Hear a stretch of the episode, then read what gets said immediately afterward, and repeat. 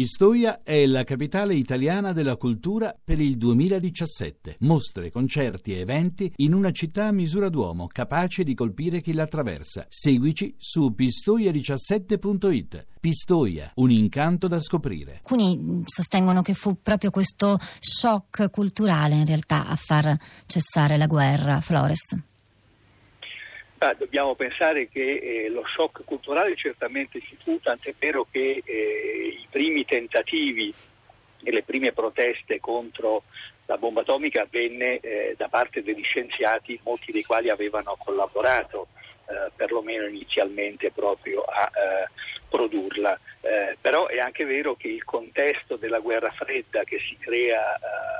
due anni dopo la fine della seconda guerra mondiale modifica eh, fondamentalmente quelli che sono i rapporti eh, tra le grandi potenze, ma in generale nelle eh, relazioni eh, internazionali. Eh, gli Stati Uniti finché eh, rimangono monopolisti della bomba atomica cercano di eh, impedire che altri paesi possano oh, produrla e quindi fanno anche delle eh, proposte di affidare all'ONU il controllo complessivo, eh, però ovviamente l'Unione Sovietica che stava cercando di eh, sviluppare l'arma si rifiuta e ben presto a partire dal 1949 inizia i eh, propri eh, esperimenti.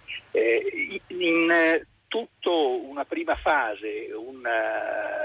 eh, decennio, possiamo dire anche di più, la questione più che la minaccia atomica in quanto tale, che pure c'è, per esempio ricordiamo che il generale MacArthur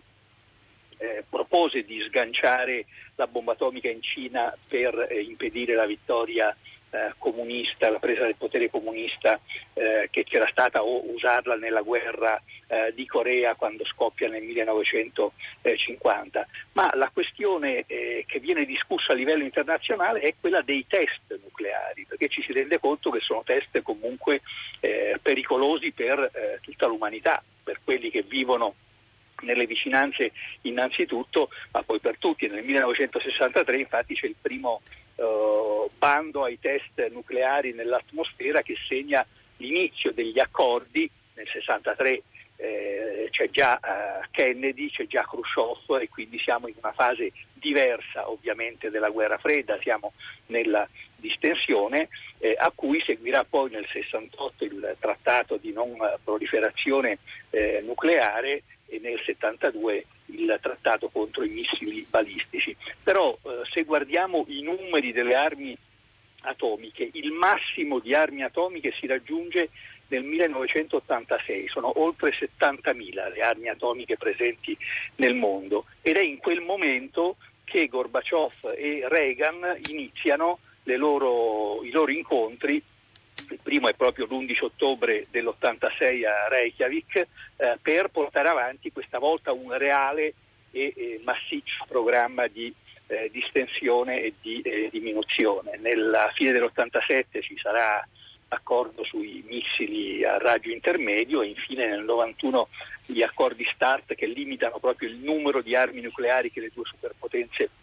potevano avere. Questo però eh, è accompagnato in tutto questo tragitto che ho sommariamente ricordato dal proliferare di altre potenze eh, nucleari che, come abbiamo sentito prima, rispondono a delle logiche spesso di volontà di sopravvivenza usando l'arma della deterrenza.